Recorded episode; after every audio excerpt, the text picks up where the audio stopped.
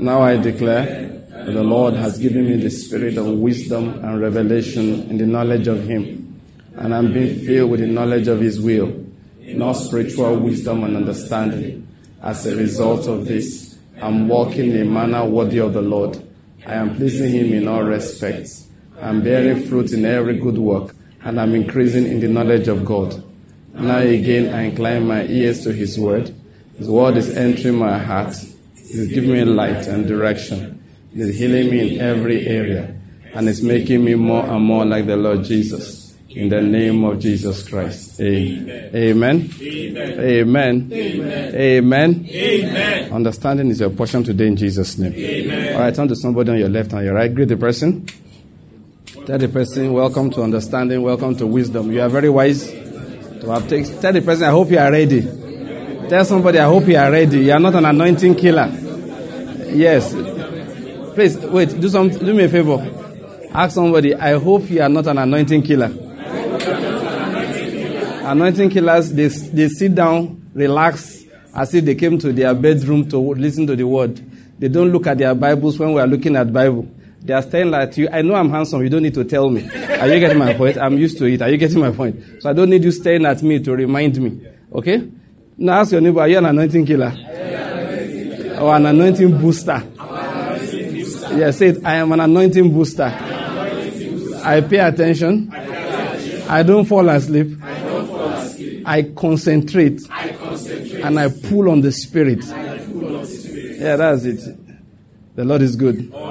Now let, greet somebody again while you are sitting down. the Lord is good. now, um, what we are looking at, we began that last time. Of course, we're always studying the Word of God, and so we have a continuous train of thoughts. Once in a while, we just switch gears slightly to go into another angle. Uh, we have been looking at the fact that um, we are agents of faith and light, and we ended that, or towards the end of that series, we began to talk about the culture change, all right, that we are supposed to bring into life.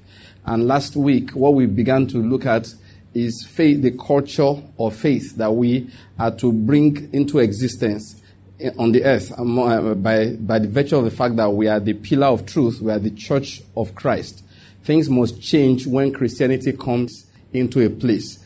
Culture, we said, is the cloak of religion.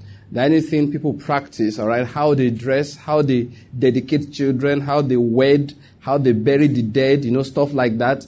Those things are what we call their culture and it is based upon their faith. It is based upon their religion. Do you understand? Even names, you know, if you find a name in Yoruba land, names like Babatunde, do you understand? Babajide, these are names based on culture. They believe in reincarnation, that if a man dies, you understand, he will come back again. The culture is very different from what we find among the Hindus. Hindus believe that you come back as cockroach, you can be a human this time, next time you come back as an antelope, next time you come back, and depending on how you behave, you can come back as a good animal, but you're coming back as something crazy, you know, that's my point.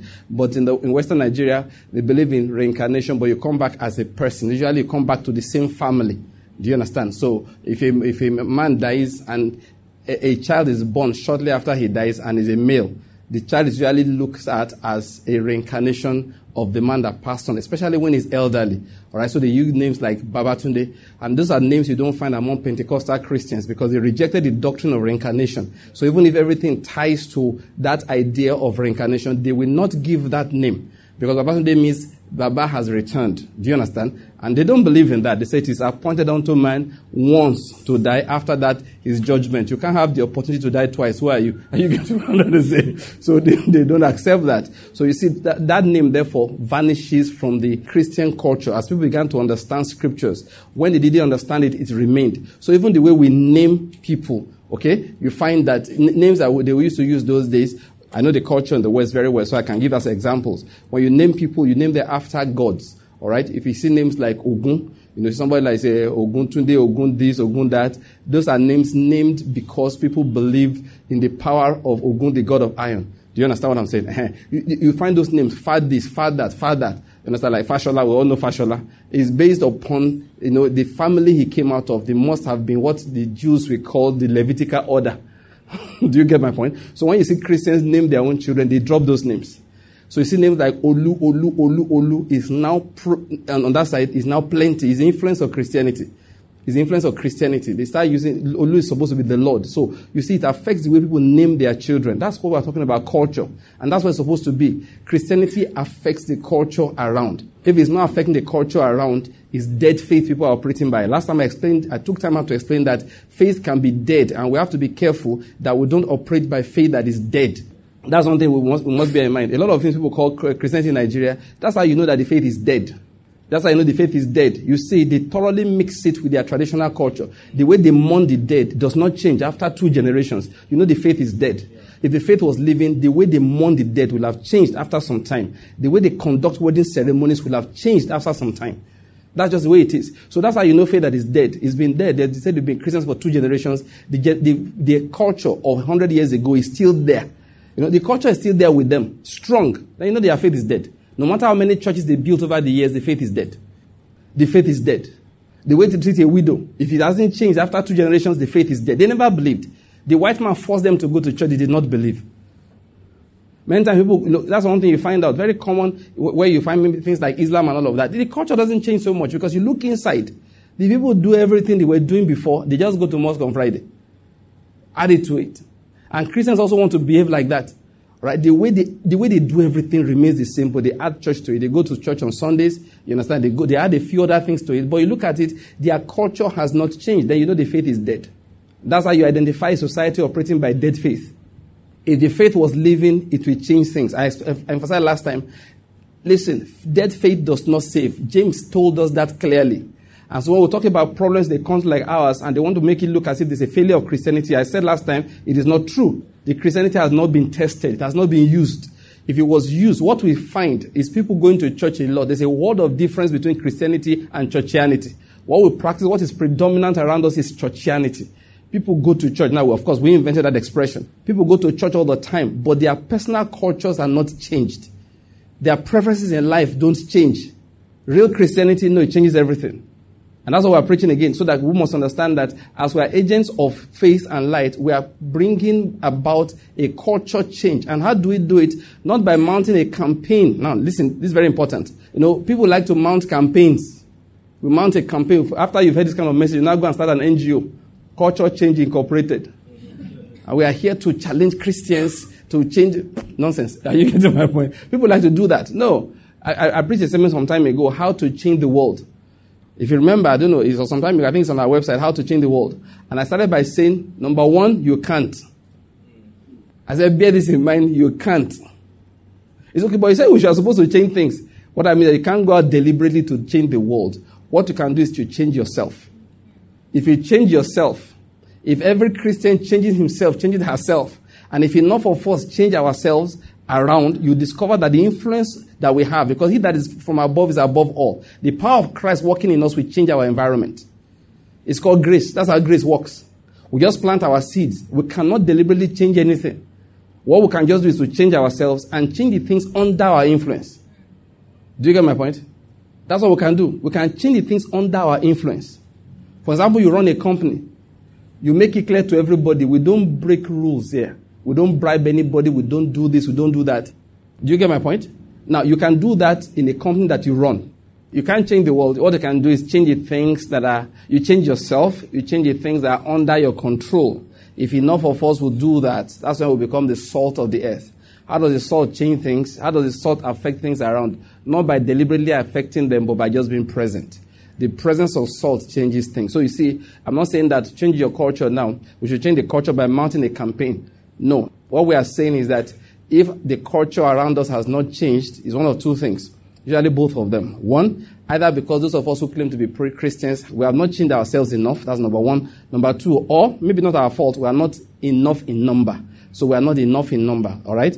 We need a certain number of us to be able to affect things. But you see, what we do is each time we make sure that we are working on ourselves all the time to change the way we do things. All right. That's how we create a new culture. That's how we create a new culture. First in ourselves, and then that begins to affect the things around. Now, what I began to say last time, let me just go over it again, is Paul. Okay, I said this. I need to just repeat it. Faith and works are two sides of the same coin. Faith and works are two sides of the same coin. They are two sides of the same coin. Paul spoke extensively on one side when it came to sal- when it comes to salvation. he discussed that extensively. He focused more on faith, faith, faith. But I demonstrated last time that it was not because he did not believe in the work side. No, he did. I showed us that Paul talked about repentance a lot. He talked about repentance a lot. And repentance has to do with the change of mind which manifests in your change of actions. That when he was talking about faith, he was not just talking about agreeing, he expected that there would be works with it. It's just that he did not teach much about it. So people misunderstood him. Well, no, it did, just that people misunderstood. So people now went around saying that what you need to do is agree and you are saved. And I use the word agree just to explain that people have the kind of faith that doesn't have effect. All right? So it's just what I call an agreeing faith. So James had to explain that that faith is dead and cannot save anybody. If you don't know how to interpret the scriptures, you will think James and um, Paul were disagreeing with each other. But it's not true. They were in total agreement. They quoted the same scriptures to make their points when they were talking about salvation, they quoted that Abraham believed God. James just emphasized that if Abraham believed God, how do we know? He said, watch it. When God said move, he moved.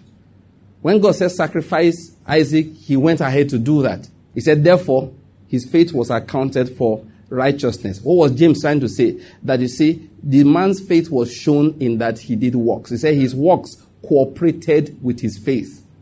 We understand that point. So the two of them were dealing with the same coin, just looking at it from two sides. Paul spoke a lot about believing. Believing. It was those who misunderstood him that made it look like you can have dead faith and still be saved. And we have them till today. And one of the things they do is to tell you that sin does not exist. Once you're a believer, anything you do is not sinful. Yeah, you've not heard that doctrine before. Oh, let me just warn you about in case you did not know. They, and it's not new. I've had discussion with people. I said, look, these things are not new. You are hearing it for the first time. It's impressing you. I heard it 25, 27 years ago. That was when I first heard it. It's not new. These are not new doctrines. I was on the campus of University of Benin 27 years ago. It, it came in that time. And people had to rise to explain that, please, it's not so. People were preaching that at that time. So it's not new. They will say, listen, anything you do, because your spirit is pure, as a Christian, no matter what you do, it does not matter. But we have seen that that is not reflected in scriptures. If we just take our Bible and read, we never saw Jesus talk like that. We never saw Paul talk like that. James never gave us that impression. Peter did not. John did not at all say anything like that. And definitely Jude did not. All the people that wrote our Bibles didn't give us that impression. So where did we get it from? They are new doctrines. That's what Paul calls the doctrines of demons. These are doctrines of demons. They lead men to perdition. All right? Because you will not let people know that they should repent. Because you'll be telling them that there's nothing wrong with them the way they are. Something's wrong with you if you are still walking in sin. All right? So I just want to emphasize again. So Paul said, Paul, Paul talked about one side of the coin. James talked about another side of the coin. Both of them were talking about the same coin, salvation. They did not disagree with each other at all. James was just trying to tell you, tell everybody, listen, turn the coin around. Paul was not saying what people are saying. If the faith doesn't have works, it is dead. If it is dead, it cannot save. Salvation is by faith, we know. But if the faith cannot change somebody, it cannot be relieving because the word of God is alive and active. It's sharper than any two-edged sword. This word is alive. How can it be in somebody's life and it's not transforming the person? He said that word is not there. That word is not there. Or, or the person is not accepting it by faith. If the word is there, being accepted by faith, it must change somebody. It must change you. But this was, where, this, was, this was where we ended it, all right? This was where we ended it. We now began to look at that Paul actually emphasized it also. And that's what I'm talking about. If you look at Paul's teachings, which is actually my emphasis, you see that they were always in two sides. Paul will always start, almost all the time, he will start with giving us the spiritual truths. You have been blessed with every spiritual blessing in heavenly places. Paul will explain that. Then, after describing all of that, he will tell you about the fact that you were dead in your trespasses. Now you have been made alive in Christ. By grace you have been saved. He will say you are his workmanship, created for good works. He will describe the fact that right now there is nothing like Jew and Gentile. All are one in Christ Jesus. There is one Lord. There is one hope.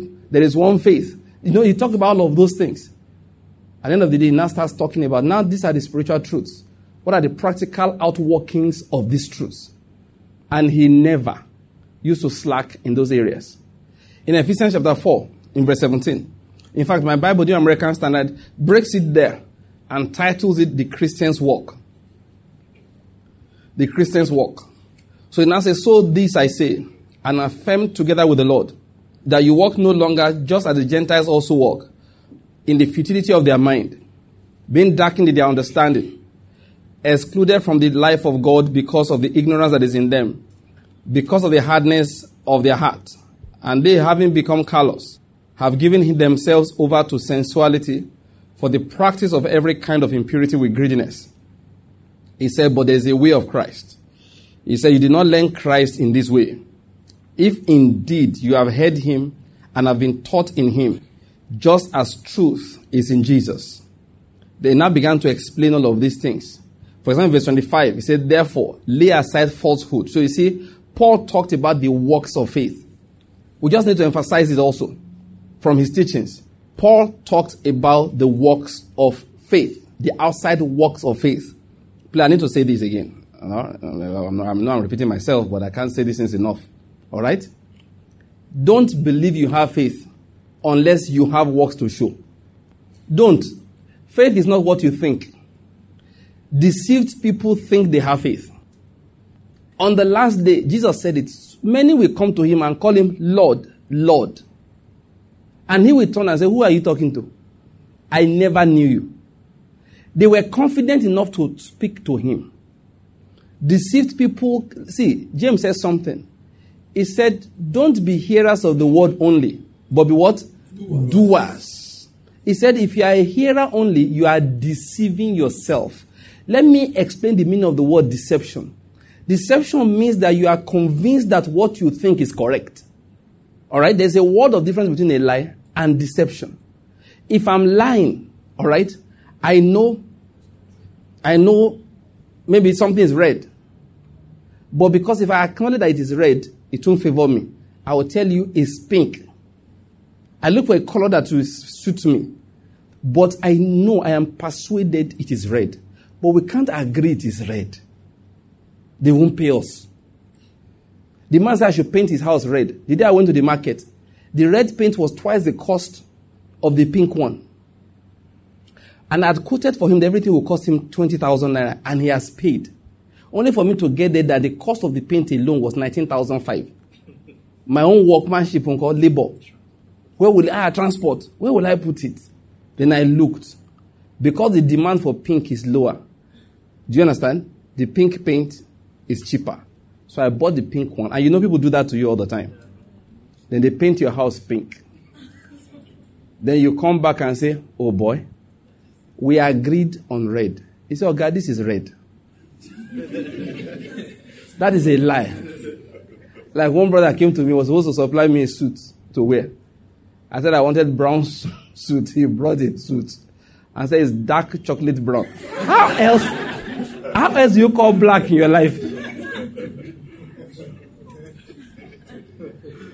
How else do you describe black? This thing was black. It was black. Ask my wife, it was black. But he called it for me dark chocolate brown because he wanted money. That's a liar. That's a liar. But a deceived person goes to the market. He wants to paint your house red as you agreed. Then the seller, the seller turns to him and says, This is red. He doesn't see, you know, people see colors differently. Yeah. I hope you know that. Yeah. It's a matter of fact. Don't be angry too many, too many times with women when they have different names for different colors. Science has shown it's a matter of fact that they actually see colors differently. They showed men, you know, seven shades of red. All right? The men saw only two shades or three in the seven. Uh, most women will see seven. They will say this. They said, "Are they all the same color?" The woman, the woman said, "Like, this is light red, this is slightly darker than the, they, and they could distinguish them. Their eyes are different. So when you see the women tell you this is turquoise blue, this is lilac blue, this is yellow blue, this is mormon blue, this is just don't don't don't argue. He said, but you bought blue for the last Asoebi now. He said, no, that one was was a uh, sky blue. This is a normal blue. You look at the two of them, they look okay. One is sea blue, that one was sky blue. And then you, you look at it, yeah, thank you, royal blue. You see what I'm saying? All kinds of blue. Then there's, the sea blue has the coral, the shore blue, the deep sea blue, and the under sea blue. And listen to me, the women are not lying to you. They really can see the difference. It's the men that are looking and say, like, my God. Honey, all of them are the same color. How can they be? And color is in the household. Oh. I can't spend all my money on HFB. Please spend it. The colors are different. the Lord is good. What I've is a matter of fact. So I go there, maybe. They don't sell me the, the, the pink. And I paint it. And I say, oh, God, it is red. The man said it's not red. I say it is red. Last time around, I'm sure it is red. Maybe in my eyes it looks red. Do you get my point? That is the fact that I'm deceived. I have been deceived. This time I'm the one that lost money. I lost money to the man who sold the paint to me, who persuaded me that the other color was red when it wasn't because he would make more money. You are getting my point. That's the difference between a lie and somebody who's deceived. The person who's lying knows the truth. The person who's deceived thinks that what he thinks is correct. And that is why you cannot be the judge of your own self. That's why James said, check your works. If you want to say you believe, check your works. As I go on, I'm going to talk about the issue of prosperity as an example. So that I just bring the issue to balance for Christians. Your attitude to money, you may say that I'm believing God for prosperity. God, God will say the angels, this boy, this guy is not believing me for anything. Say, but it's confessing the word every day. Say confession and what you really believe are two different things. Now, confession is a sign of what you believe. Do you understand? But it can also be a sign of what you desire. Not what you believe. It can be a sign of what you are copying. But what you really believe is different. But that's one of the manifestations. So James said, How do I know what I really believe? He said, Check your works. Um, let me give you a simple example. If money is always driving you up and down, deciding what you do, where you go, you don't believe God for prosperity. You are lying. You believe yourself. You believe your own schemings. You believe your own flesh. But you think you are believing God. It's not God you are believing. One of the signs that you believe is that you don't make haste. He that believes does not make haste. It's not in, in a hurry. It's not in a hurry. That was how Abraham. Abraham said, Lot came to Abraham. He said, eh, the king of Sodom came to Abraham and said, Look, take everything. Let me just have the men back. He said, You will say you made Abraham rich. Do you understand my point? Listen, he was looking at what was legitimately his own. By the law of conquest of that time, he could take these things. But the glory of his God was more important to him. And he really believed God. So he told the man, Take it away. If I hold it now, you tomorrow be I'm not that made Abraham rich. I better carry your things, go. Why? The man was too sure of what God was going to do in his life. Are you getting my point? Same thing between him and Lot. This is, look, this is the best job. This one, they're going to be paying you a million naira every month. This one, they will not even give you 100,000 complete. And you your, and your friend, they have the same qualifications, the same opportunities. You hear about it, you don't tell your friend. Why? no, it's better for you to grab it first. Listen, no matter how much you think you believe God for prosperity, you don't. You believe yourself for prosperity. The person who really believes God for prosperity will tell the friend, so, boy, have you applied? So there's only one slot to, and let two of us try now. And if they say, okay, two of you are the most qualified, yeah, you guys you choose. Who will choose first? You gladly tell your friend, you choose first. If you want it, you can have it. Do you understand? These are signs that you really believe God. But if you are grabbing, grabbing, grabbing, no matter how much you claim you believe God, you don't. You are pretending. I just wanted to drop that. So that's why, you, you know what Paul said? He said you have to check yourself regularly to be sure you are in the faith. That is, if you don't check, you may think you are in the faith, but you are not. One of the things I found that the danger of faith is the faith of yesterday. What do I mean by faith of yesterday? When the experience you had yesterday, it, you, no, it was yesterday. It was last year. It was 10 years ago. You keep on thinking that that means that you still have it. Faith is a spiritual substance. If it disappears, you use it, it finishes. You need to restore it. So sometimes you had that faith that time because you were feeding on God's word.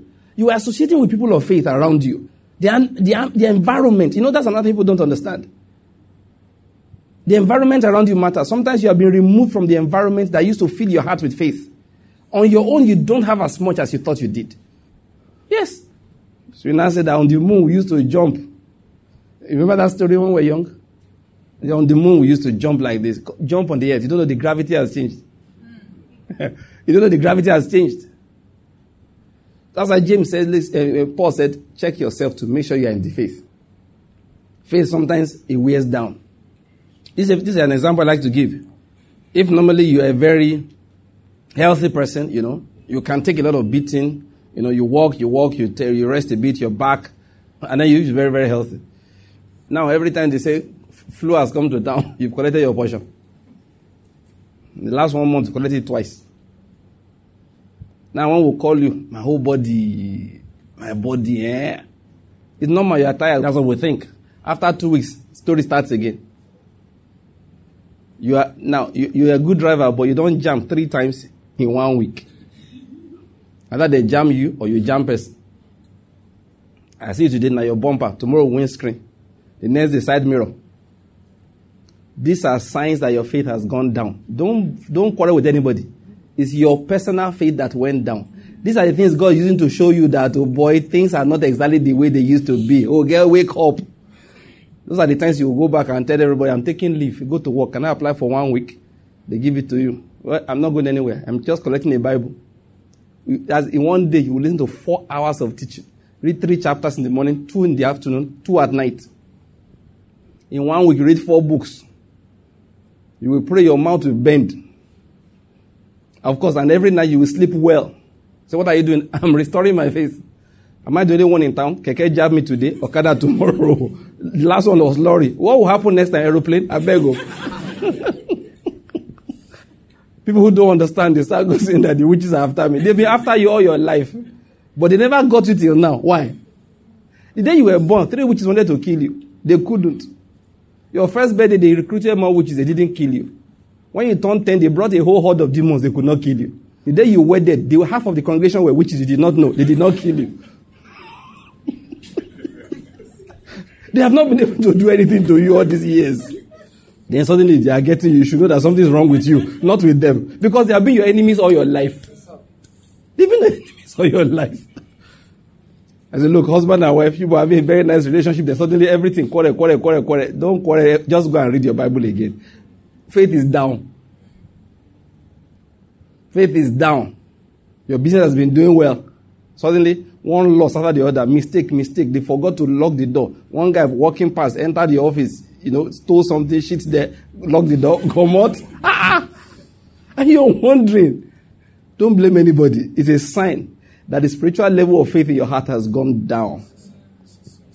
That's why James said it. How do you want to know whether you have faith or you don't? Check the works. When suddenly now nonsense movie they interest you now. You, don't, it's the faith that is down. That's why, look, Jesus asked them, Where is your faith? Faith sometimes will travel and leave you behind. That's what happened to them. Jesus had to ask them. When he saw them panicking, ah, ah said Peter, you were not like this last week. Wake the Lord up. We're about to die. He's still sleeping. Wake him up. You, you don't care that we're about to die. What's going on?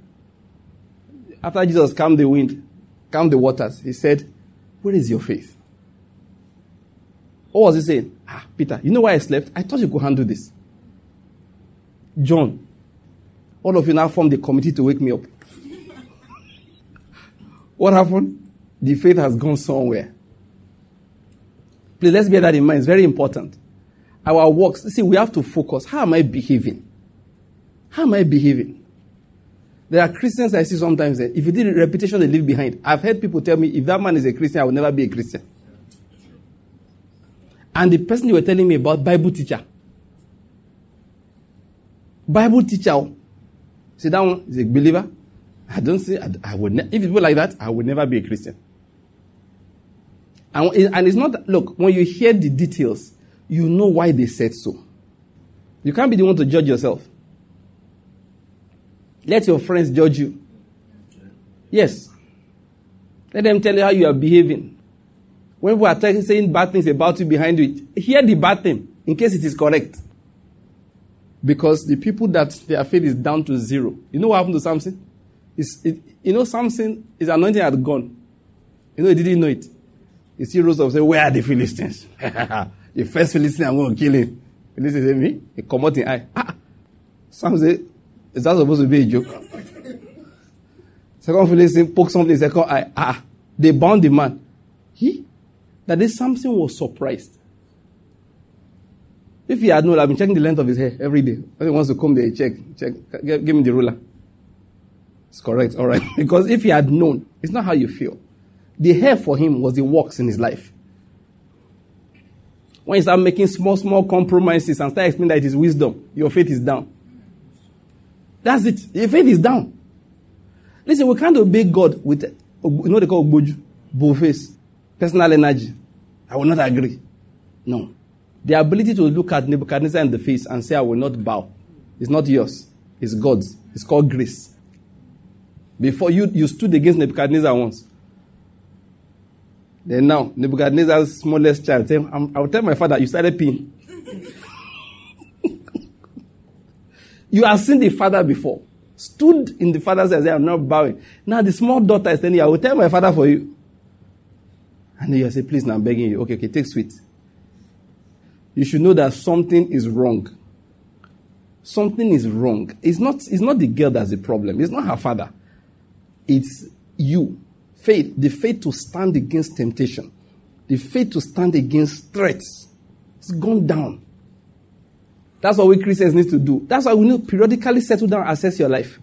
Because people whose faith are down don't realize it. They still think the faith is up. Those are the two sides of this coin that we keep talking about. That was why James had to write. I'm saying to us again, Paul also wrote like that. Now, there's something we said before. No, keep repeating these things. And, and that's, that's actually what I'm trying to get into today. I want to take them one by one. I don't know how long we're going to be on this. We'll take, on, we'll take everything one by one. As many as I can think of. As long as it's written out there. Now, let me emphasize it again to us. The works, the culture we're talking about, the precepts of God very important. The precepts of God are the things that the networks, you know, last time I recommended that, mess, that teaching in our last magazine, don't short circuit your blessing.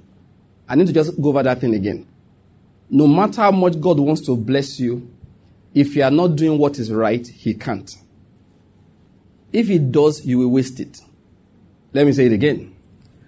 No matter how much God wants to bless, all the spiritual blessings are, are ours in Christ. These things are true, but they can remain there permanently and we'll never see them. When I wrote the book, Beyond Gifts and Talents, that was one of the things I tried to explain to people.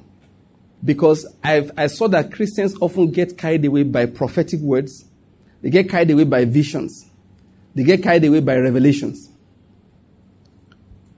Still remember one brother telling me about another one that this man, I saw. He said, when people say the saw visions, that one for me, it was clear. I saw what his ministry was going to be like, how the thing is going to blossom, how it's going to grow, and all of that. Do you know that man till he died never saw that thing? He never experienced it. Prophetic words will come. You know, God said to Eli, when he sent that prophet to him, he said, Did I not swear that you and your father's house will be priests before me forever? That was a prophetic word. That was a vision. God now said that, but now, far be it from me. Do you know if that man of God did not come to tell Eli that, Eli will be quoting that prophecy. We have a word of God sure. This family will be preached forever. God said, Me? What you don't realize is that every prophecy, every promise has something hidden inside it. There are some implicit conditions it's your duty to go and search them out. What's the condition for everlasting priesthood? He said, He that honors me, I will honor. That's what God is saying. If you are going to be a priest before me forever, go and learn how to honor me. He said, Now you have honored your children above me. They have despised my sacrifices. He said, Therefore, this is my new word. You guys, a time will come said, It will not happen that there will not be a sick or a poor person in your house, so that I will get myself a new priest. If you want to eat, you have to go and beg down for a loaf of bread. Why? It's simple. Whoever honors me, I will honor. So when he said you'll be a priest before me forever, he said inside you should have known that I said, Whoever honors me, I will honor. So when you hear the promise of everlasting priesthood, you go and learn how to honor God. God gave a promise to Abraham. He told him, This is how your descendants will be. You'll be like the stars in the sky, the sun on the seashore. You will possess the gates of your enemies.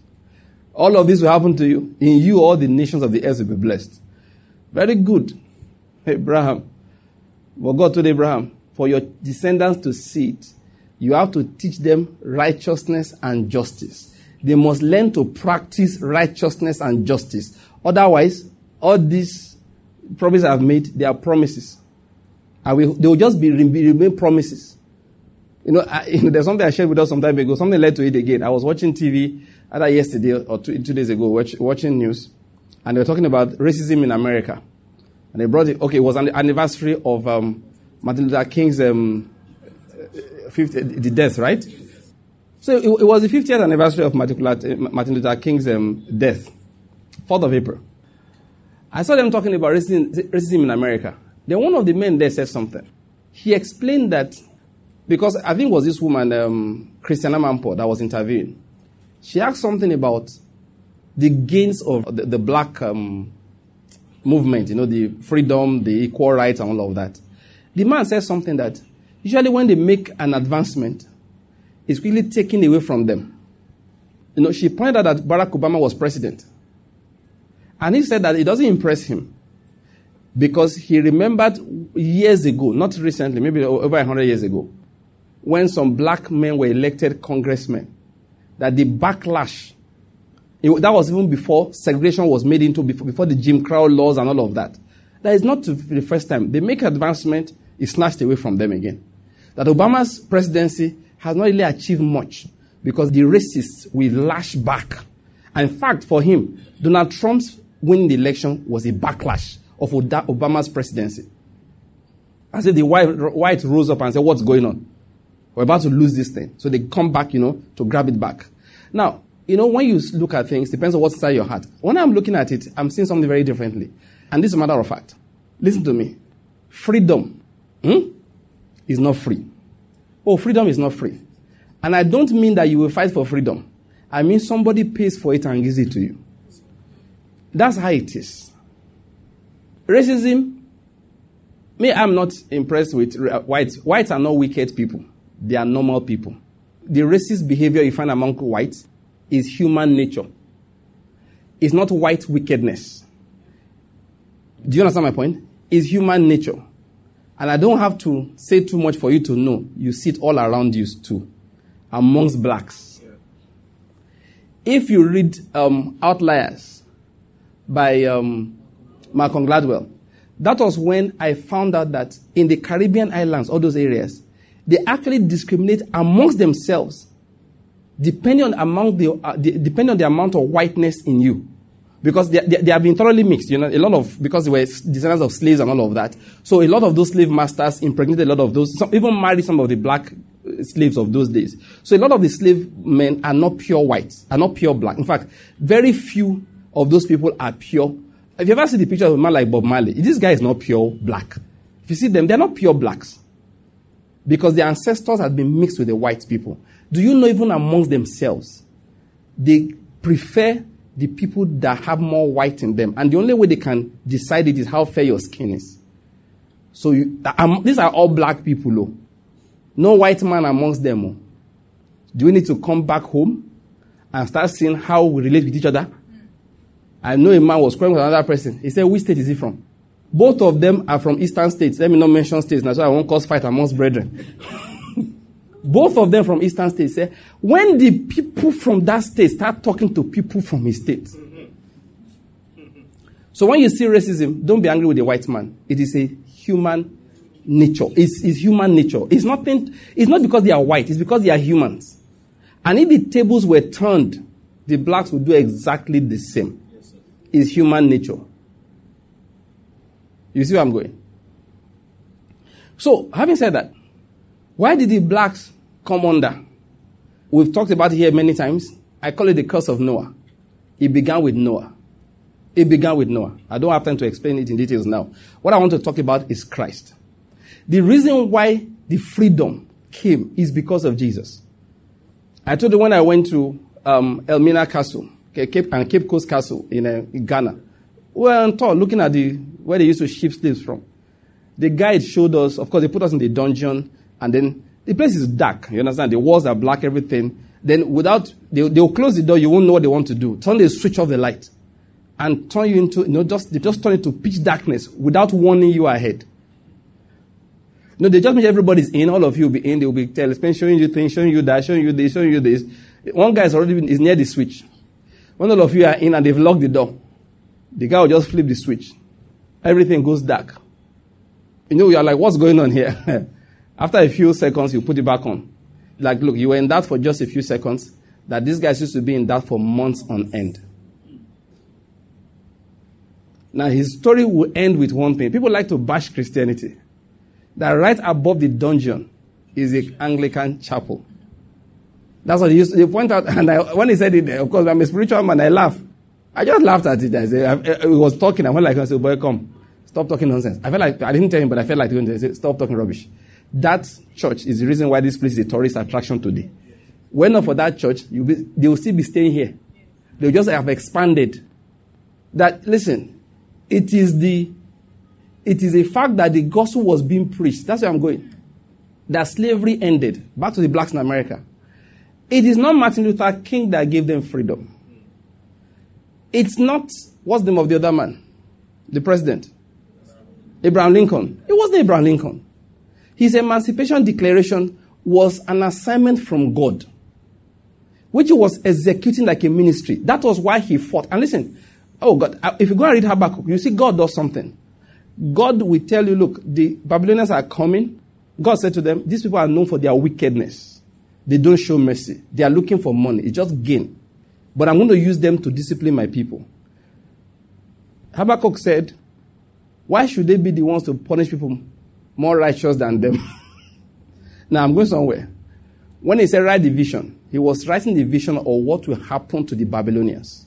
When it was time to discipline the Babylonians, God said, Look, let me not talk about it now. God now described their own discipline. If, if you go and read Jeremiah, I got tired of reading Jeremiah at a point in time because he spent the last many chapters describing the discipline of the Babylonians. How am I talking about it? One day I watched the history of America and I realized that God punished the whites for what they did to the slaves. Yeah, he did. They, by themselves, wiped out one million white Americans in their civil war. The war was fought over slavery. One million men died. And generally, they didn't even let the blacks fight. Now, I'm trying to say something here. So God knows what He's doing. All right? Like I told you, the racism is, is a is human nature thing. But this is what I'm going to emphasize. Abraham Lincoln is not the one, it's God. Martin Luther King is not the one, it's God. Incidentally, when he said that uh, he sees the promised land and all of that, that he may not live to see it, he died the next day. I didn't even know when he was prophesying that he will not see the promised land. He died the following day. Now, I'm say something here. Is the advancement of the gospel amongst the blacks. Is as the word of God was penetrating, that freedom was coming. But freedom is dangerous. Freedom makes you lawless. Freedom makes you careless. Freedom makes you carefree.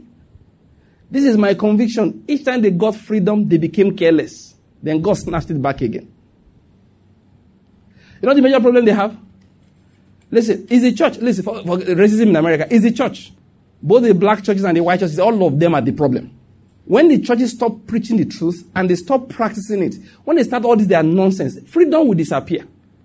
And it's not only the blacks that are in trouble, the whites will have their own problem. It's just that their problem is not racism. If a black boy takes a gun to shoot anybody in the school, a gang member. He's targeting the rival gang. Have you not noticed it? Anytime they say somebody entered the school and shot teacher, pupils, shot everybody, they are always white. That will let you know that their own problem is in the mind. it's a mental problem. Black boys only shoot you for two reasons. They want your money, or you are selling drugs and they are tough. That's all. when they are shooting people, there must be trade involved. when whites want to shoot people, they just say that all of you are laughing at me, they shoot everybody. That's all. They just shoot for the sake of shooting. So there's one, one of our brothers talking about one guy in Nigeria. He's a white man, I think other European American. He said, you know, go, he, said, he doesn't go back to America, doesn't go abroad. He says Nigeria. Say why? He said, look, it's summer around the year. Why should I go anywhere? He went and married a, an Asian woman, divorced the American wife, married an Asian woman, stays in Nigeria, doesn't go anywhere. He said, what about the crime in Nigeria? He said, crime? He said, there's no crime in Nigeria. That the crime in Nigeria is economic. The boys just want your money. If they kidnap you, you pay them, they let you go. They knock at your door, give them money, they go away. Say, but back in my country, when a man kidnaps you, it's for the fun of it. He will cut you to pieces while you are alive. and you can't beg him because his head is not correct. he said, please, I'd rather be kidnapped by a Niger Delta guy. That's one, I'm sure I will leave. It's just money. I'll just call my wife, arrange $100,000, give to them. I'm free. so everybody, I'm going to say something here. Everybody is in bondage. Everybody. But what gives, what brings freedom is the light of Christ. That's what I'm going to emphasize. What brings freedom is the light of Christ. The bondage that the world went under, like I'm talking about the blacks, because of the curse of Noah, the only thing that liberates them is the light of Christ that comes in. The problem is that when they have been liberated, they become carefree. So they become president, and the president thinks what he can do for God is to tell God to go to hell. And how did he do that? He, LGBT colors he painted on the White House. What I'm convinced of is that if the church, the black church, had revolted against him, all those years that Obama was doing what he was doing, they should have realized that only God gives freedom. No human being does. Don't, don't, listen. Don't be loyal to any political organization, all right, and be disloyal to God. They should have turned their backs on him and gone to God and said, God, we don't like this man. God would have given them more freedom, even if he brought another, brought another white man in. But they thought that, hey, we're in power. Let's keep our brother there. So, despite everything, they wanted to vote. They voted massively for Hillary Clinton. And God said, That's the way you like it. I'm taking the freedom away. Why were they voting for Hillary Clinton? It's simple because they wanted to hold the, as much freedom as possible. But God said, Don't understand. Freedom is a gift. Freedom is a gift. If they had turned their backs on Obama and Hillary Clinton's agenda, which was just an agenda of persecution of the church, agenda of insulting God, agenda of taking the fear of God away from the midst of the nation. That was the only agenda he had. And that was why Neville Johnson said Americans should pray last election. He said, because if Hillary Clinton wins, you guys are going to be ruled by a witch. But the, the Christians were willing for that because he gave them freedom. But God said, you don't understand. Freedom is what? a gift. I'm the one that gives it. I hope you are getting my point here. I'm trying to say something here. So you see, everything has conditions. That's what I'm trying to say. It has conditions in it. God gives you freedom. You are supposed to use to serve Him. When God said to Eli, You are going to be priest before me forever, it's so that you'll be the one to honor me. When He said to Abraham, Your children will you know, this, this is a blessing I'll bring through them. He said, listen, what you need is for them to learn righteousness and justice. The blessings of God will not come down except certain things are put in place. That's why no matter how much faith you have, no matter how much you claim to believe, you claim because it's a claim. You're the one that thinks so. If the if things are not set in order in life, that blessing will never flow into your life. God said to Abraham, no, God said to himself, He said, I have chosen him that he might teach his children and his household after him to do righteousness and justice, so that I will be able to bring to pass that which I have promised concerning him. There is no righteousness and justice, no fulfillment of promises. You don't just harass God, but you promised. No, God said it is through faith and patience that people inherit promises. That word patience is loaded. It is loaded. Now, I'm going to emphasize something here. So, when God gave us precepts, it's so that we can download His blessings. When He gave us precept, if He says that it is the Lord thy God that is giving you power to get wealth, listen to me. If you believe that scripture, if you believe that prophecy, and you're poor, you're out, you are very poor, you know, properly poor, you know that kind of, you know, poor like the lowest people in India you know, really poor. When the gospel comes to you, it will not give you money. Let me just digress again. If somebody says, sow a seed and tomorrow will be a millionaire, tell him I'm not interested. Because this millionaire will be tomorrow. I'll be poor by the third day. And I will now have seven spirits more wicked than the only spirit of poverty I currently have. No, that's how it works. Listen to me. No, I'm not lying to you. If you are poor today, it's one spirit that is disturbing you. If I give you a million tomorrow because you sowed a dangerous seed, I've driven away the spirit by force. But the Spirit will come back to check what has changed in your life. If nothing has changed, He will not just hold you in poverty. He will go back and look for seven spirits more wicked than Himself. Before you were poor, nobody lent you money because you were poor, right? You became a millionaire for one day. Then everybody lent you money. Before you were zero. Zero is just zero. Poverty, zero.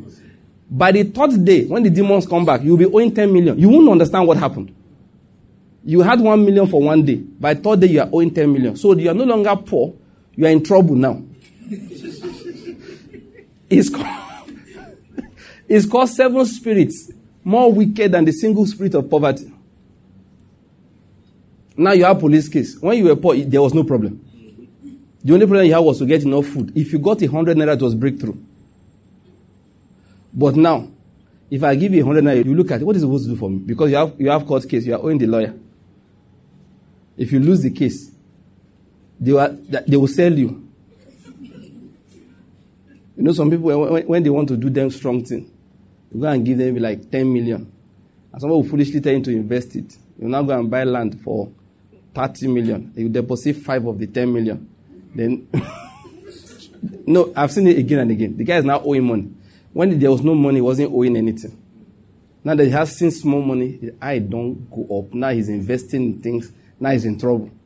It's called seven spirits more wicked. It's a principle. It's no, this Bible loaded with principles. When the Lord brings a word of prosperity to the poor man, therefore, He doesn't just give him money. He said, Go and tell John what you both see and hear. That's in Luke chapter 7. The blind see, the lame walk, the dead are raised, the lepers are cleansed. He said, He said, But the poor have the gospel preached to them. Jesus was careful. Don't give this guy money Preach to him. So when the word of prosperity comes to a man that's in poverty, to a woman that's down, it doesn't come with money. It comes with certain principles, certain precepts starts changing the person's life. The number one sign of the fact that you are being blessed, that you are being changed. Money doesn't mean you are being blessed. You know, I remember one young man, he's, he did his NYSC and he worked with my wife. One day, he called my wife to thank her very well after he had finished NYSC. Meanwhile, now they fought throughout. One day, told my wife to please reject him. Wife said, I'm not rejecting you. You are finishing NYSC in my office. And I'll make sure you get extension if you don't behave yourself. She wrote him query, carried the query to NYSC office. Made the NYSC for this. That is, the boy was always angry. But after, a few months after NYSC, he called her to greet her, Madam, how now? Long time. How is everything? I just want to thank you for that experience. What happened? He said after NYSC, he was working with one of his cousins, anyway, new African brother, you know, just working on one, one of his people, relations, thank you. That one was looking at him like, what happened to you? And he didn't know anything happened to him. Do you understand? Maybe in the morning he has gotten up, he has dressed up, he has reached the office. Someone was looking like, ah, is it you I'm looking at or somebody else? So the guy finally said, no, no, no, something happened to you. What happened? Then he looked back and said, Oh, I worked for one woman during NYSC. he said she did not give me rest. Before he knew what was happening, he had changed. He said he admitted himself. He was a he was lazy. Come at eight, he will come at eight thirty. And you and his, you know his excuse. Other people are coming at eleven.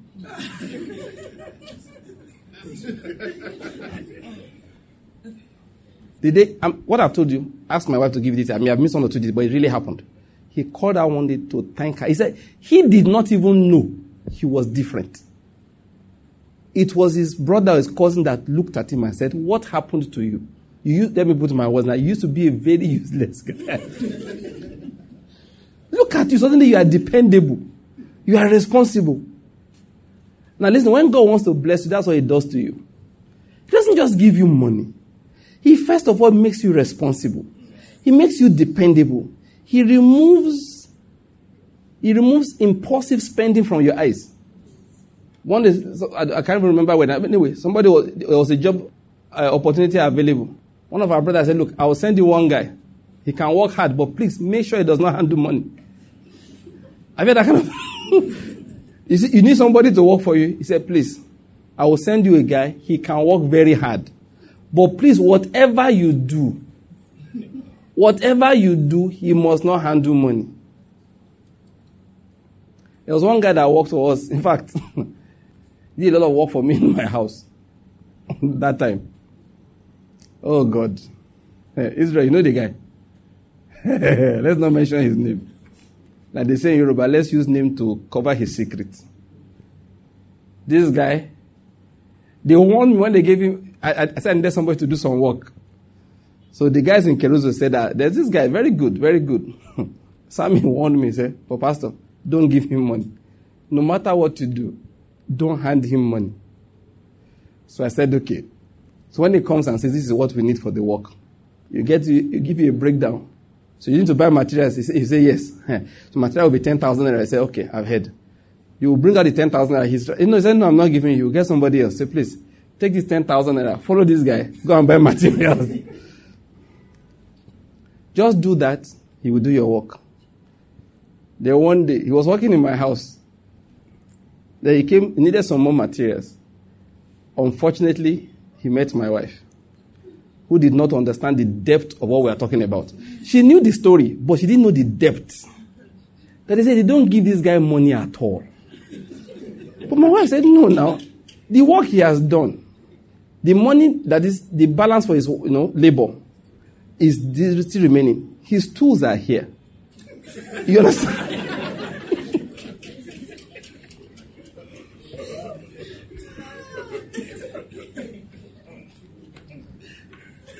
so she counted money for him. He collected the money to go and buy more materials.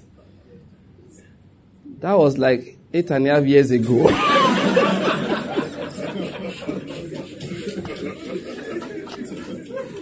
I have not seen him once till today. His tools, he left them behind. Do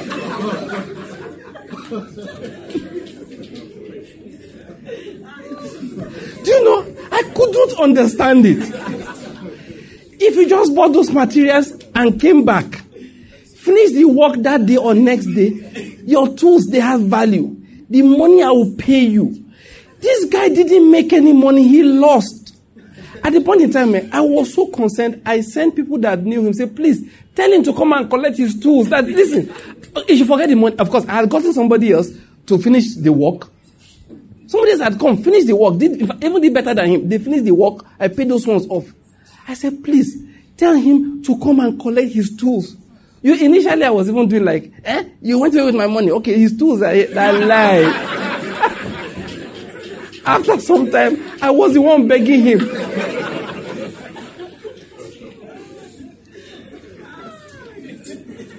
I'm not seeing him till today. That's eight and, a, eight and a half years ago. I'm not kidding. There are people like that. When God wants to bless such people, doesn't give them money.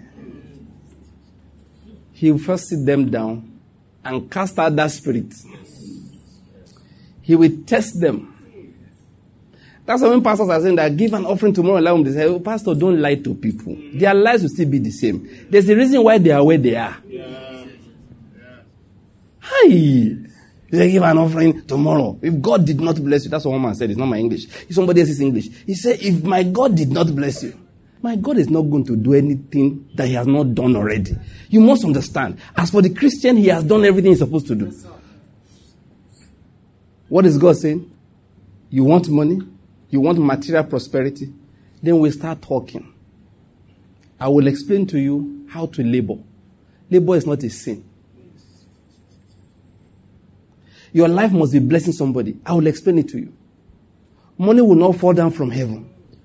Not as if I can't do that, but why should I do it? It defeats the purpose. You become a blessing to people. God says, I'll start teaching you how to have contentment. Without contentment, you can't go far in life.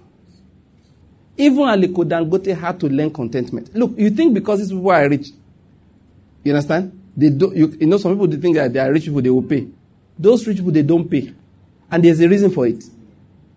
Because he became rich because he knows the value of things. Oh, the worst thing you can do, you want to do business with somebody, say because he's rich, you overcharge him. You made a mistake. Unless it's a, a, you know, a politician that just stole money. The ones that built wealth, don't charge them anyhow. They know the value of everything. You come and say this is 100,000 naira. He will look at you. He will carry your phone. Um, um, uh, Bala, how now? Please help me check this in the market. You'll be surprised that he knows what they say in the market. He is calling you to do it. It's not because he does not know where he can go and get it. And if you have tied him into a contract that he cannot extricate himself from, you know what he'll do? He will pay you off and mark you. And his circle of friends, you will never feature there again.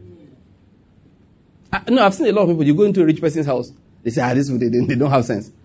Listen, listen. Do that with politicians that became rich overnight. But if somebody has done business for 15, no, 30 years, he built that wealth. In fact, be praying you will make a profit. Ah, Peter Daniels described when, in fact, one of his third principles of, um, of uh, you know, getting good deals. So once he, gave, he, he released an advert, he needed a job done, construction work, down home in Australia, or was in the US, somewhere. He got the guy that got the best bid from, $100,000. He looked at it and said, so he called the guy up and said, listen, I saw your bid and you look very good. But how will you feel if I told you I gave that job for $90,000? Ah, that one looked like ah, 90,000. He said, if you're willing to take 90,000, the job is yours. The guy said, wait. He did calculation, did calculation. The guy said, okay, bring the 90,000. Sorry, I see me in the office tomorrow. Before the man came, he had gotten $80,000 in cash and kept it on the table. The man came, oh, you're welcome. Please sit down. They were talking. He said, notice that the man's eye kept on going to the $80,000 on the other end of the table. So after I told the guy, said, well, are you looking at that money? The guy said, yes. Well, in case you are worried, it's $80,000. Well, if you want it, you do the job for 80000 you can take it. Said the guy said, wait, brought out paper.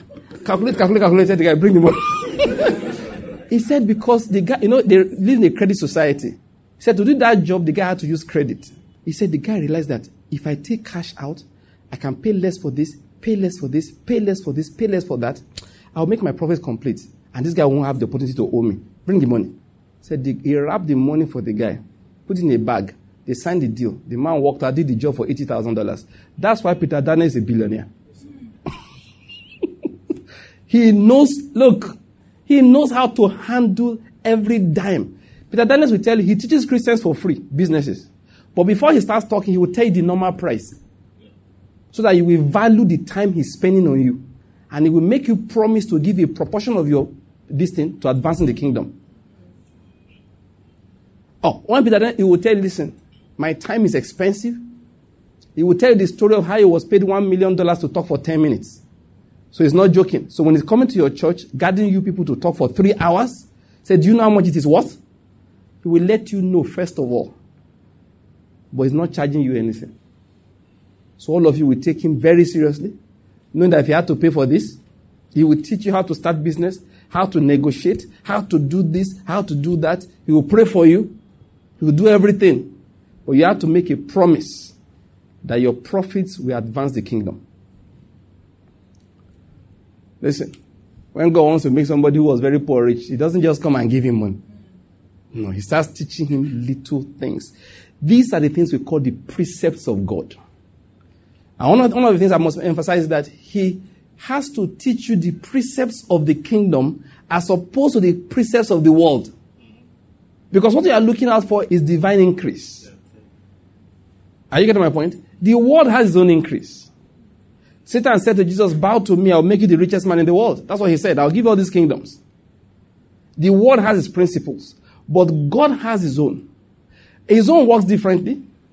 One of those things about God's financial principles is that there's no hurry in it.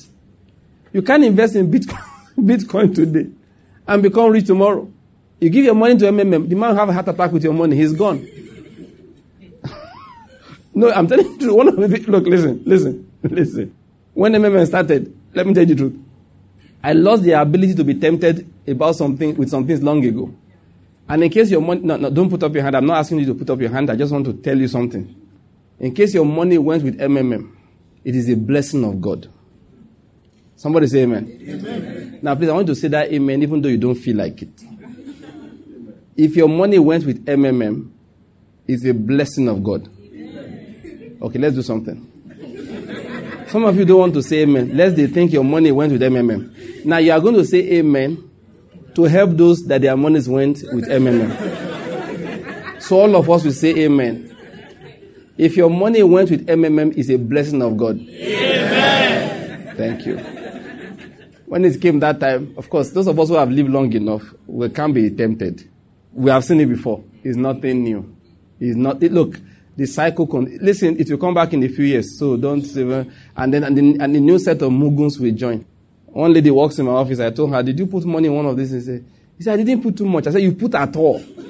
I said, "I don't know. I don't have words for you, because they had done her strong thing before. You know what we call strong thing? They did have strong thing." she still came back. I said, "Hey, what will God now do for you now?" Now, why could some of us not even be tempted, even if we're looking for money? We are read from scriptures that God hates quick money. Listen, if they give it to you, tell God I don't want it. Because God said, once it's quick gain. Then my wife and I sat down. Because one pastor was, uh, you know, say, okay, if you want to change your 10,000 to 30,000 in two months, send me a personal chat. my wife replied and said, is it all this money doubling deals? She loaded like 10 scriptures from New Living Translation using the word quick gain, quick gain, and sent it out. Say, man of God, that is what the Bible says. Somebody sent out a private chat that you're talking to a pastor, say, so what? But if you say that thing, my wife was insulted. Say, I'm talking to a pastor. I'm talking to a pastor. We are talking the word of God. I'm talking to a pastor. Quick gain is one of the things that God will teach his children not to love. One other thing came of the general principle. And that's the principle that is getting early, get out early. You will be safe. So people said that when such things start, you quickly get in. Get your own money and get out. Before I explain it, let me just say to you, if you did that, you took away a spirit. It's inside your finances. As I'm talking to you right now. Those who lost, they are better off than you. Because the spirit didn't follow them. Their money followed the spirit.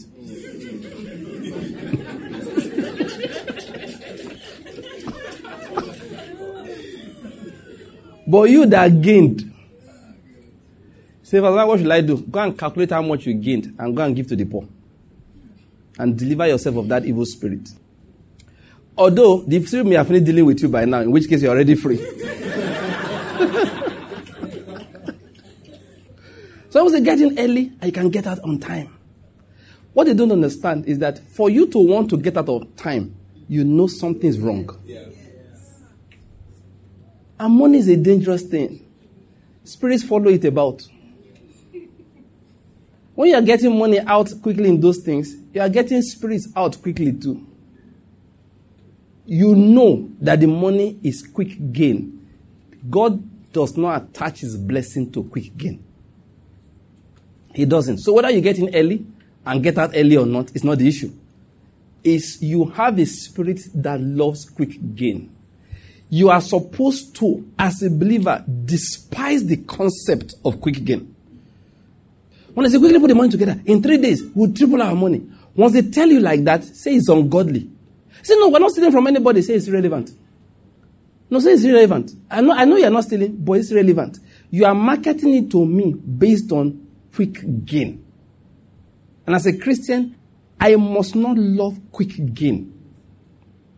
Anywhere I go, I must add value to the lives of people. When they finish transacting with me, they should be happy.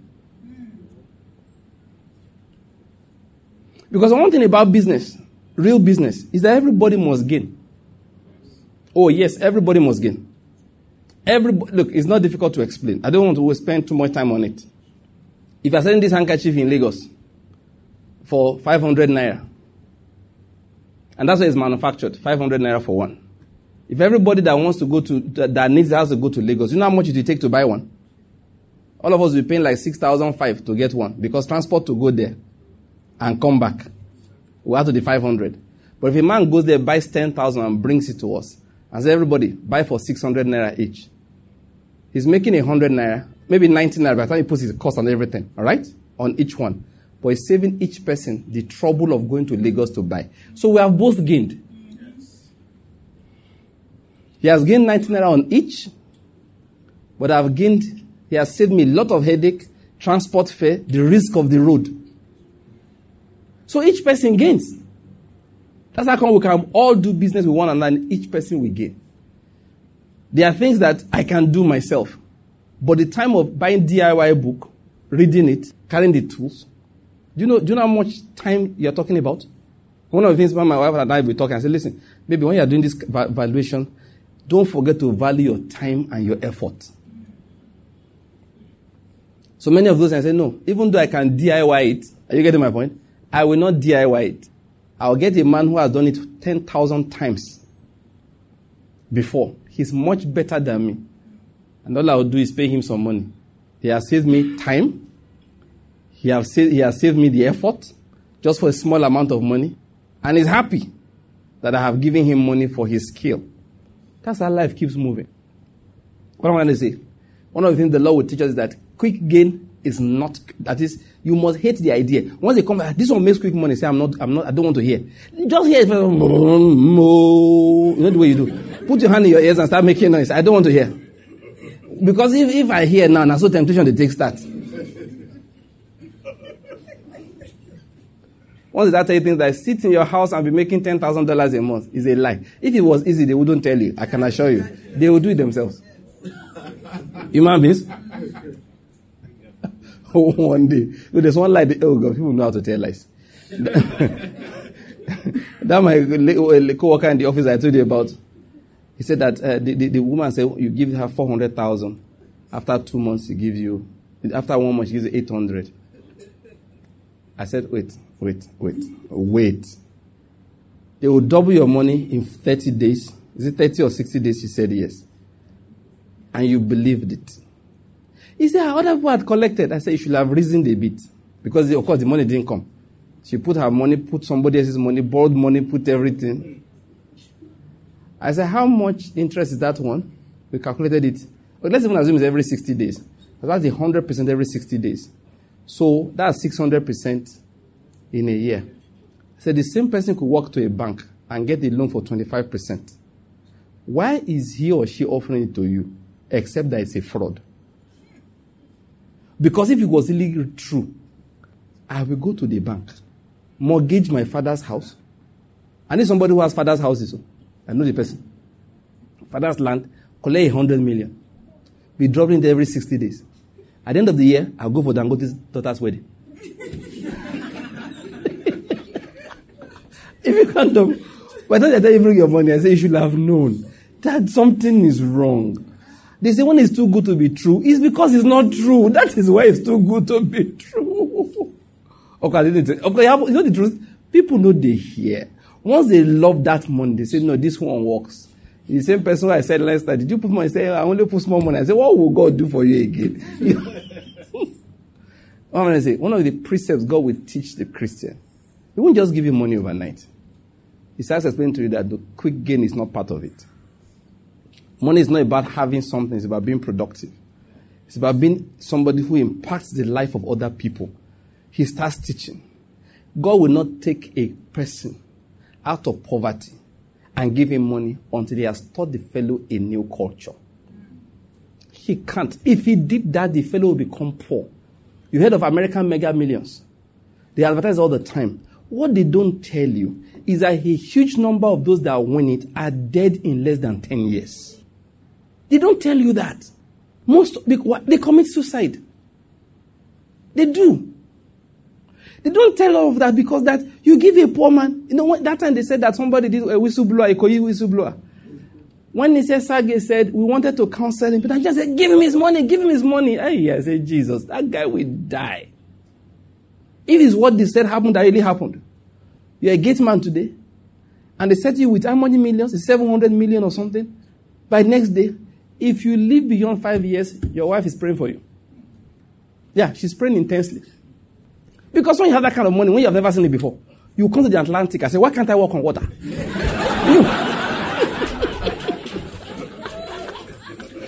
I'm telling you, you will feel like walking on water. You won't realize that money.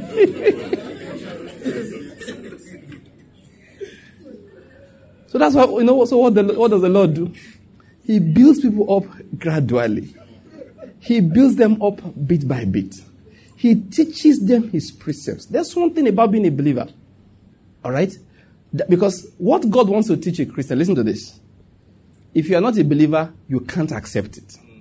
For example, now, I said to you, you must hate quick gain. You must be a Christian to believe that. If you know, don't know Christ, why should you hate quick gain? I love. No? Bring it. You may die. When I die, I'll find out. Don't worry. no. People, t- people say things like that. So you may die in the process. Say, when I'm dead, I will know. Just leave it. He said, now that I don't have money, am I not even dead? They will start. When you start hearing nonsense talk. So there are things that God wants to teach. All right? He needs the Spirit of Christ. So it's not just like teaching precepts. No. He needs the Spirit of Christ to be inside that person first for the fellows to be able to imbibe his precepts. And let's never forget, we're not talking about methods. We're talking about a flow of the Spirit. I'm going to say, what God wants to do is to set the fellow's life in order so that his grace can flow through him. It doesn't mean it is his own labor. Are you getting my point? It does not mean it is labor that will produce. It just means that he can now receive God's grace in his life. Do you follow what I'm going to explain here? When God puts precept, listen, I said earlier, when God wants to bless people, the first thing he gives them is those, that knowledge of precepts. Because without it, whatever blessing wants to pour in can't come in. It is his blessing that makes rich. It's not the hard labor of the individual. It's just that if the fellow does not understand divine precepts, the blessing can't flow. I mean, what has righteousness and justice got to do with the normal order of making progress? Eh, no worldly method. Physically. What has it got to do with it? What has it got to do with it? But Isaac must have the fear of God. When he has the fear of God and he wants to move to Egypt, God cannot say to him, Isaac, stop. Don't go anywhere. What do I do? Sow in that land. Isaac will not sleep in that land. Isaac will not pick his teeth in that land. Isaac will do what? Sow in the land, which means that the man will wake up in the morning. He said, He that watches the wind will not sow, which means that sometimes the wind will be contrary, he will still sow.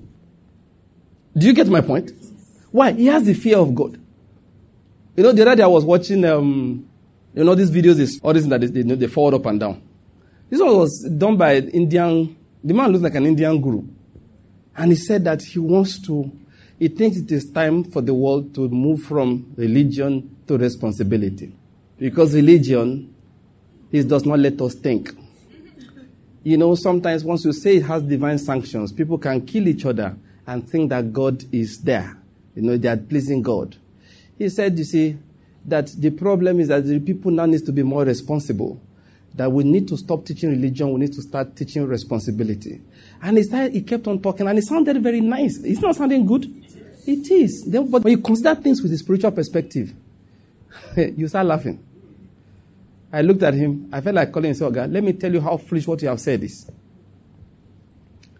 Responsibility is good. That is true. But why is it my responsibility when they are killing each other 500 kilometers away for me to go and give them aid? Is it my responsibility? If there are people in Africa or South America in one deep jungle somewhere, they have not heard the gospel, they don't have clean water to drink, is it my responsibility? I don't know whether you're getting my point. Why do people leave their places, travel distances to go and reach people that are lost? Is religion. All that one is talking is nonsense. The only thing that teaches responsibility is pure religion. That's why James said, pure religion is to visit the orphan, the sick. That's pure religion. You cannot teach responsibility without pure religion. Because that's how you realize that most things we do in life, they are not our responsibilities. It's because we fear God. That the man was talking, I just said, I felt like a guru, come, let me tell you the truth. You are lying to people, you are just rabble rousing. Are you getting my point? Yeah, you're just rabble rousing, you're just making noise. The truth is that the reason why we do many of the things we do is religion. Is because we know there is a reward in heaven. We know there is a God to fear. We know the blessing of God is what makes us rich. We want to please that God. There's no responsibility without religion. There's none. What am I trying to say? That's why when God puts in the spirit of Christ into people, that is when they can accept his precepts. That's when Abraham can look. Look at the watered land. And he says to Lot, You choose first. That's when Abraham can do that. That's when he can do that. Without the knowledge of God, Abraham won't do that. That's why Abraham can look and tell the king of Sodom, All these plenty goods, they are mine legitimately. The laws of warfare now means they are mine. But king of Sodom, take. I don't want you to stain the glory of my God. And that God blessed Abraham. So that today we are still talking about him.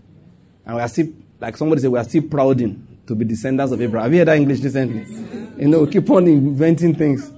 We are still prouding to be descendants of Abraham. what am I going to explain? Listen, let me end my message here. We have so much to say. I'm still going to get back to it. I want to take the precepts. I'm just, all I've done today is explain the principles behind those precepts. I just want us to go through it and see what this money matter. He says, The Lord thy God that giveth thee power to get wealth. You now see that literally it says, The Lord thy God that giveth thee strength to create strength. That's it. Power to get wealth is strength to get strength. That is, God gives you strength to do something. He gives you ideas to produce something. God, if anybody tells you that uh, after I give that offering, next day, I just sat in my house, money was raining from heaven. That's a testy lie. He's testifying. He's not testifying. Yeah, he's lying to you. And I was reading this, uh, uh, Bishop, you know, I forwarded something to you the other day. I was reading Jerry Savelle. So there's a time that God, that God said to him, don't work. I don't want to do anything. He said, God did not say to me, no, he said, God didn't say don't work. He, he, he shut down his business. It was a car, uh, it was a body, a car body, CVM, what do you call it? It's a car body man anyway. He used to do car body, eh, like a panel beater, body, you know, it was a body man. So he shut down his business, sacked his staff and everything, shut down the business. Because God wanted him to be learning the word, preparing for ministry. Eight hours a day he used to study. He said, God said I shouldn't worry. He didn't say I shouldn't work. So what did he do for me? He said, many times I'll get a phone call. I hear you're very good with car body. He said, yes, I have a job for you. So I'll go and collect the job, do it in my garage. I didn't have a shop anymore in my house. I'll do it. The guy will pay me. And that will handle my bills for the next few days. So one day, somebody called and said, There's a house they want to build. Can you do construction? Ah, he said, Why not? He went there, did construction for a few days. He said, But each of those days, he will sacrifice his nights because he had to put in eight hours every day. Construction or no construction. He will still put eight hours a day to study the Word of God. What am I going to say?